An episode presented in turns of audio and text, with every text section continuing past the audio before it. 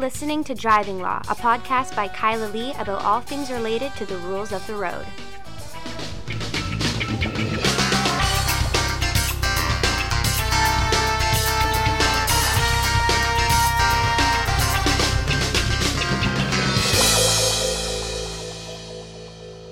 Hello, and welcome to another episode of Driving Law. I am Kyla Lee at Acumen Law, and with me, my colleague, co host, Paul Doroshenko. And Wrigley. And Wrigley. So sorry in advance for the Wrigley barking that will be taking place during this podcast. Here we are recording on a sunny Friday afternoon in Vancouver, and I can't believe that the weather is as fantastic And Wrigley's on as some, it's been. Wrigley's on some new medication, which has given him like five years of life back. Yeah. Which part of me is like, wait a minute. he was so wonderful and sleepy for a while. Yeah, but he's enjoying himself, so Yes. just be glad that he's Yeah. enjoying himself. So expect some expect some barking. Yes. Um, but today I thought that we would do a big liability special. Liability special Yeah. on the Driving Law podcast. You know, when we when we think about like liability, it actually becomes a really important issue because even though we have a so-called no-fault system in BC for compensation for your injuries from an accident, we don't have a no-fault system when it comes to uh, your insurance rates as a result of um, an accident. And ICBC will still make a determination of whether you're at fault for a collision and apportion liability so that they can make you pay more per insurance. And it's complex, right? Because you don't have two insurance companies battling it out. Um, of course, that probably doesn't exist in other circumstances either, because the insurance companies basically just sort them out and resolve them in a manner that's to nobody's favor. Uh, but ICBC is, you know, one company, and what's their motivation to determine liability? You know, you as an insured might be thinking to yourself, um, I don't want to be to blame for something that I, you know, isn't my fault. Mm-hmm. Uh, yet ICBC is going to make that determination. You know, and I know, you know, firsthand that ICBC will be out there to make that determination to try and find you at fault, just so they can apportion you some blame, um, and uh, therefore your rates can go up. And there's some general rules that apply in law when it comes to liability. Like, generally speaking, if you rear end somebody who's stopped lawfully at a light or at an intersection or at a stop sign, um, generally, uh, in those circumstances, you are going to be found at fault. There are there are situations where that may not be the case. Uh, if you are making a left turn at a yellow light and you cause a collision, generally speaking, you may be found at fault for making that left turn unsafely. And that would be my advice to most people. If they came to me, I would say, "Oh, you were the one turning left. You're not allowed to make a left until it's safe to do so." But that's the key point is when it is safe to do so and what constitutes it being safe to make that left turn. And so there's a recent case from uh, the BC Supreme Court. Uh, this is called Kalana and Keenleitner. I'm Kein Leitner. Sure.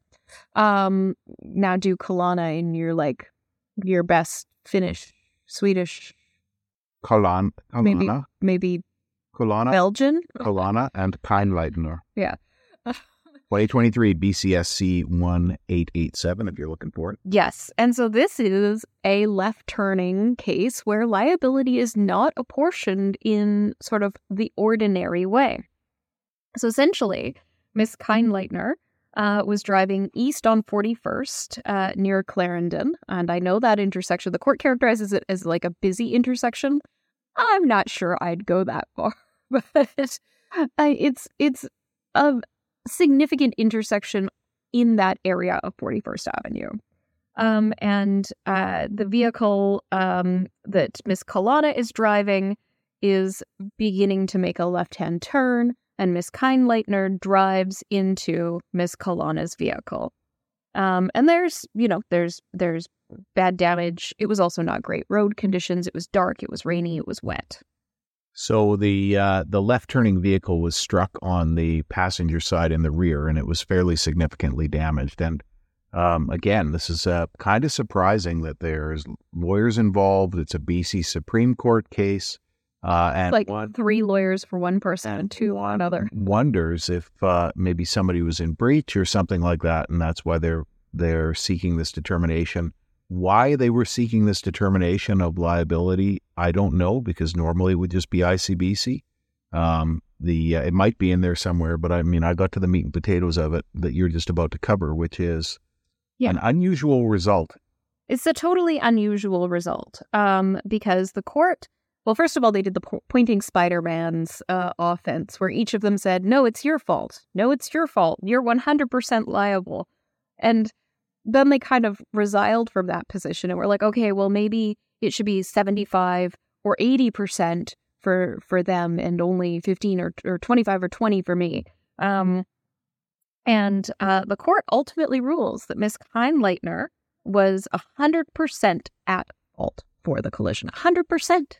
And and she was the one who was going straight through the intersection. Yeah. So not only do you have like the court declining to sort of apportion some responsibility to the left turning vehicle, which is rare that you would ever get 100% to the the straight on vehicle, but you also have um you also have the uh the fact that there is uh liability just apportioned to the traveling straight on vehicle. The reasoning is pretty good here, and Yeah. it's essentially that um, uh, the the straight on vehicle is entering the intersection when it's not safe to do so. The straight on vehicle should have stopped for the lights. It should be clear that they should have stopped for the lights. Um, the uh, essentially entering the intersection at a time when the left turning vehicle should be clearing the intersection, and nobody should be entering the intersection. The issue with that is sort of how it's going to confuse things in my mind going forward. And so I'm thinking that this is probably something that's going to be appealed. Maybe. I mean, the general rule is if you are the left turning vehicle, you are required to yield to traffic that's already in the intersection and anybody that's close enough to the intersection to pose an immediate hazard. Um, If they appear like they're going to go through the intersection, you can wait. You're allowed to safely wait there in the middle of the intersection. you could sit don't there while the light is red, even. and I, I do that. It, I wait for too. traffic to actually stop. People sure lay on their horns Behind you know.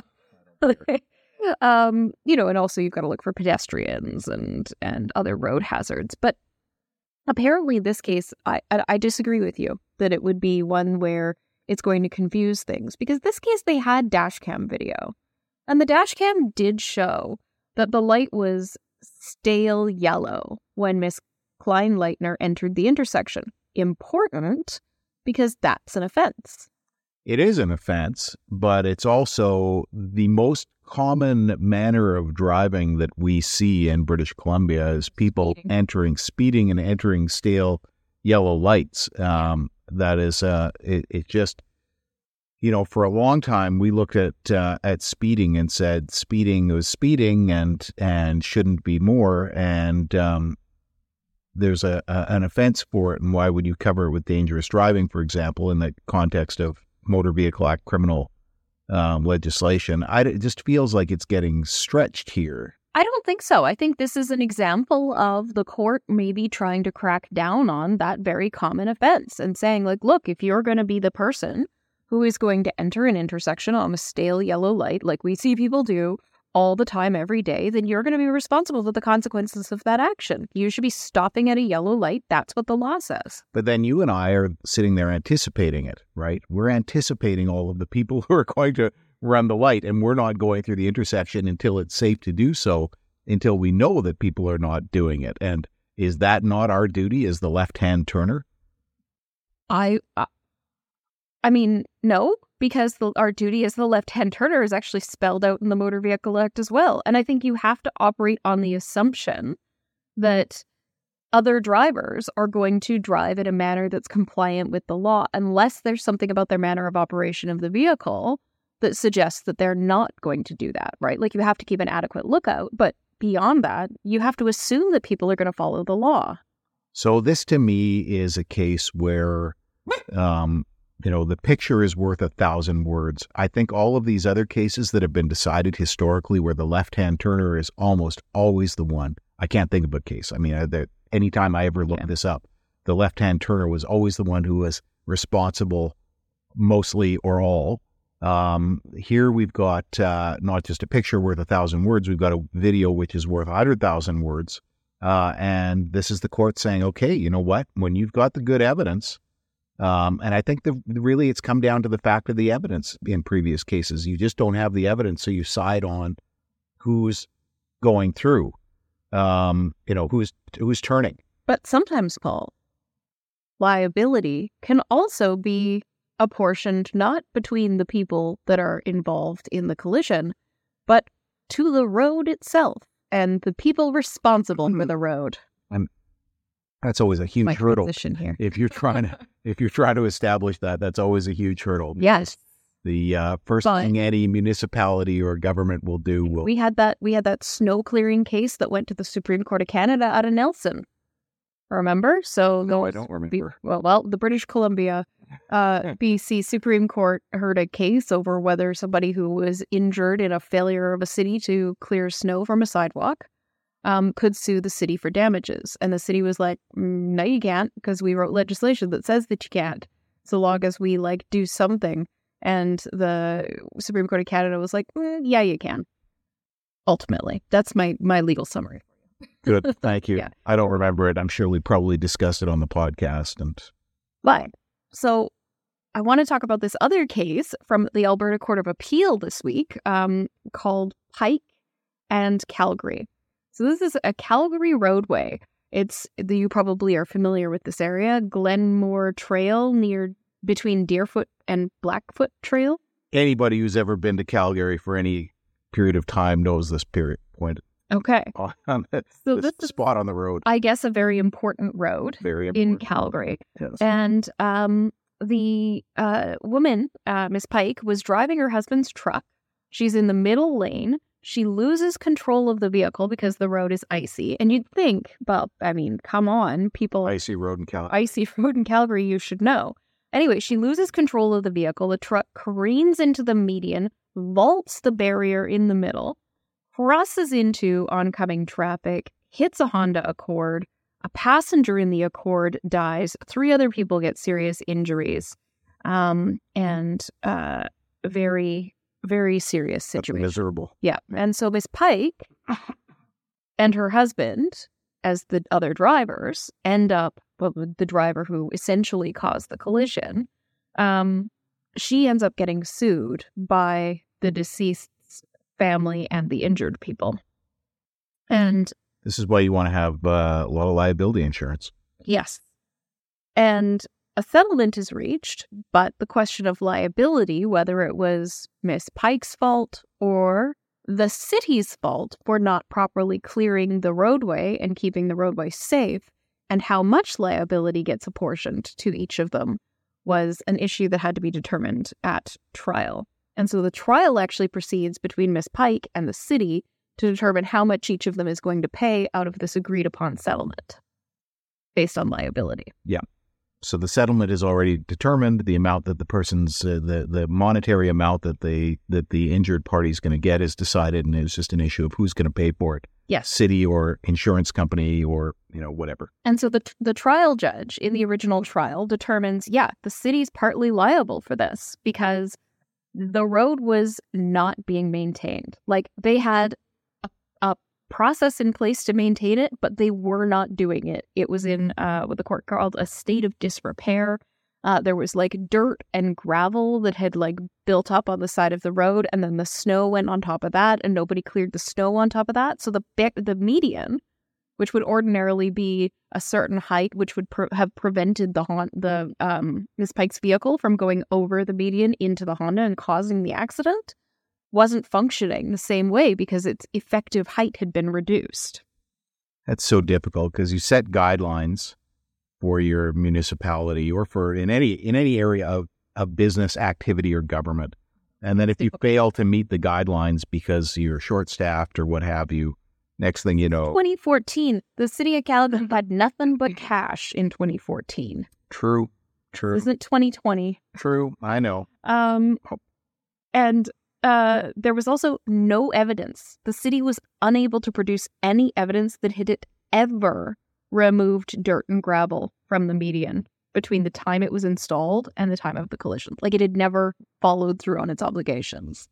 It probably had, but they didn't have records of it. You know, okay, you go out there in your street sweeper and you go here and here and here and here. okay, yeah, I went here and here and here and here. Well, you don't have a record of it, no note. Yeah. So the city appeals and essentially says, we we have laws. The laws say that we can't be sued. We have the Municipal Government Act, and it says that that um, uh, the there's a duty on us to keep the roads in a state of, of repair. And as long as we keep them in a reasonable state of repair, we can't be liable for things that happen on the roads. You can't sue us because we wrote legislation that says you can't. Um, and that's an interesting thing. So, excuse me again. Back in uh, law school, this was a, a big topic for us. Um, clauses written into legislation, uh, governments at various different levels trying to write themselves immunity. Um, courts don't seem to like that. You know, No. courts are constitutional. Um, Yeah. Courts want to be able to perform their supervisory function over things that happen and exercise their role as one of the branches of government. and when you see an obligation and you see negligence and Yeah. failure to fulfill Yeah. that obligation, the court seems to think that this, they should step in on behalf of the individuals, of the citizens of this To be fair, fine country. the city's argument was a little bit stupid, I think, because they were basically saying, well, Section 530 of the Municipal Government Act says that we're protected from liability for damage caused by a system of inspection or a system of maintenance. Um, so, because we have a system, even if we didn't follow it, we can't be sued. Well, I mean, interestingly, that's probably what the Alberta government actually intended. Um, you know, believe- the uh, the Alberta government probably fully The expected to. Notley government, though. No, the legislation was uh, this is a conservative legislation. This is this is long existing conservative legislation, uh, and that was the expectation. Uh, the uh, Alberta government uh, does not feel that municipalities should take any responsibility. They think everything is individual responsibility. The court also noted that the city should have known that there was a problem here because there were, in the 10 years leading up to the collision, 3,000 accidents on that road. And of those 3,000, that's like 300 a year. Of those 3,000, 400 of them, 40 a year, involve that barrier. I believe it. I believe it. I mean, traffic's moving along there. It's not like ridiculously speedy, but it's moving along, and it's heavy traffic. Yep. Um, it's uh, it, it's an artery. It's a it's a meeting of arteries, and so especially like I do everything to avoid it at rush hour, but um, there's been lots of times there that I can't believe the uh, how heavy the traffic is, particularly bearing in mind the weather conditions. The snow comes no matter what, right? All right. Now, Paul, I have one more thing that I wanted to talk about on our liability special. And that is And that's whether you can be liable criminally for DUI if you're driving a children's train. and that's an interesting question. Um, The ridiculous driver of the week. The week, the week, the week, the week. The reviews are in. This book has been a lifesaver. If you haven't bought a copy yet, I can't recommend it enough. Thanks to the pinpoint method, I feel like I now have concrete strategies I can employ for difficult situations. Published by LexisNexis, Cross Examination the Pinpoint Method is an essential addition to your bookshelf. Order now. And uh, I did never, you know, there's all of these ridiculous drivers are things that I would never contemplate. So every one of them is is truth is greater than fiction, or or more more Stranger- stranger than fiction. Yeah. Um, and uh, this one, let's have the details, Kyla. Yeah, it's pretty let's amazing. just- this is in Tennessee. Um, and a man is driving a motorized train for kids at a Christmas event. You know exactly like the type of this the Stanley Park train. yeah, this is our first Christmas uh, podcast episode, by the way. And at the end, maybe we'll even play my Christmas song, Jay. Um, so basically, he was a vendor driving the at the town's Christmas tractor parade on November 11th, operating Santa's train, and people were a little bit concerned about the way that he was acting. They said he was behaving erratically, um, and so the multiple people called the police on him to say, you know, you'd better come te- test this guy. Rum and eggnog, or mulled, mulled wine, Meth or or meth. or meth. Yeah, so he did a a field sobriety test, and he had a syringe, meth, other narcotics on his person, um, and uh, yeah, He And he was thi- arrested. this train was not a train on a track. In the end, it was like a, a Pulled by it a was truck. pulled by a tractor type thing. So he's he's kind of clearer at that point. If it was a train on a track on a private uh, private um, piece of property, it might be a different situation. Because not where the, where are you going to go? I did love while we're talking about liability in new- the news story you sent me about this. The city was asked to give a comment on this man and his behavior at this city event, and uh, they said officials clarified that vendor hiring is not done under the city's jurisdiction. Vendors of the parade are independently contracted, and their selection is not managed by the city, which is we are We are not taking responsibility for this. Don't bother suing us if the if meth head meth head treat meth head train tractor driver ran over your child who well, I was going to say dog, but I didn't want to say ran over your Christmas presents. ran over your big toe. Exactly, ran over your big toe.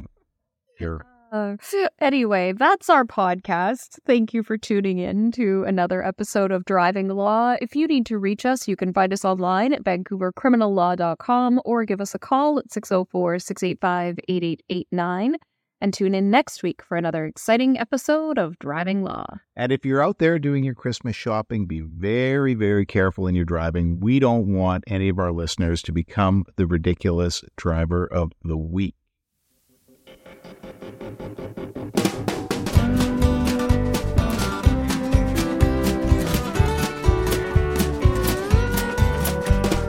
Thought the earth was too small for the two of us.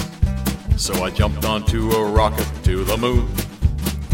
Now Christmas time is coming, I'm so lonely. I wish you'd come and visit me real soon. Christmas on the moon, Christmas on the moon. This lunar life is lonely, I wish you'd visit soon. Christmas on the moon, Christmas on the moon. Feeling cold and lonely, wish you'd visit me real soon. Stopped at my lawyer's office, he kept me waiting there till noon. Showed me a restraining order you filed back in June. Drove my truck to Cape Canaveral, had to get off this planet real soon. Found me a rusty old rocket and blasted off to the moon. Christmas on the moon, Christmas on the moon. This lunar life is lonely, I wish you'd visit soon. Christmas on the moon. Christmas on the moon. I'm feeling cold and lonely, wish you'd visit me real soon. And she said, I understand you're cold and lonely and like a friendly visit soon. But I saw you in the park with Susie, hand in hand beneath the moon. You called to say you're sorry that she weren't there to steal your heart. Them donuts on my lawn don't impress me. Court order's just a start.